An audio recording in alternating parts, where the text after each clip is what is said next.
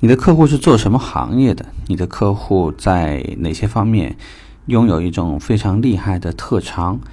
那你客户呢是经营什么门店，还是说呢他在某一个领域是专家型的人物？你有没有请客户帮过忙？这个话题听过去跟我们卖车好像没有什么关系，但是我得告诉你，其实非常非常有帮助。这里就要涉及我们今天想聊的话题，就是你请客户帮过忙吗？呃，如果说大家，我们举一个很简单的例子啊，一个男孩子如果说比较喜欢一个女孩子，那通常讲，如果你们并不是一个直接的这个非常直接的什么同座关系或者是同班关系，那你要认识他，包括就是建立一个比较好的联络是比较困难的事情，除非中间有介绍人，否则还有一种种可能性呢，就是创造机会，例如。请他帮个忙，当然这个忙一定不是很大的忙，可能是一个很小的忙。例如，刚好我要吃饭，忘了带钱包，我就差一点点钱，或者是我在这个笔记或者哪些方面刚好是人家有的，我没有的，请他帮一个小忙。之后呢，为了表示感谢，你就会跟他会有多次的这个往来。那么来往多了，对于这个双方的审美啊，包括选择朋友的标准啊，你慢慢就会建立联系。其实举这个例子呢，放在客户身上也是一样的。当我们和客户的交流只剩汽车，只剩下客户想好了没想好，只剩下客户有没有时间再来看一下，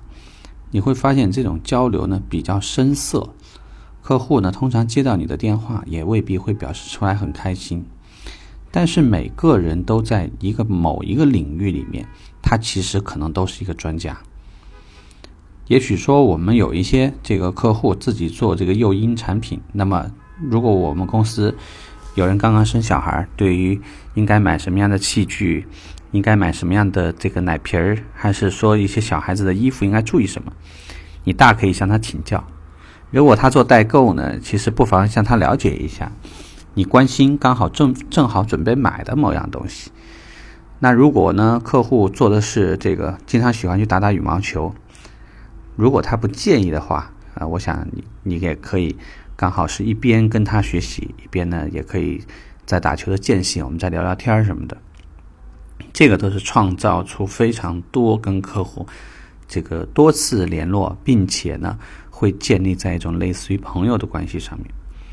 基于对于客户对你帮助的反馈，所以我想，如果你给客户一些类似于，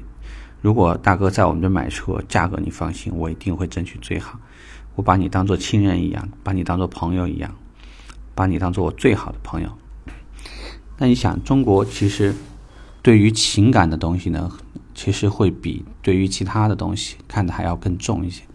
所以，如果你跟客户的这个交往，以前的方法过于单一，倒是非常建议多关注一下客户的朋友圈，然后会找一些事情麻烦客户帮帮忙。也许通过这次帮忙以后，你会发现你们可以这个交往可以聊的话题会更多。然后，也许买车这件事情呢，好像很多时候呢也就水到渠成，就自然也就办好了。呃，这里呢不是叫大家特别特别的功利，而是想告诉大家，其实人嘛，来而不往非礼也。就很多时候呢，其实它是一种方法，也是一种交结交朋友的一个很好的方式。毕竟说，这中国十几亿人，偏偏你们就能碰上，其实这也是一种缘分，对不对？OK，这期话题我们聊这儿，拜拜。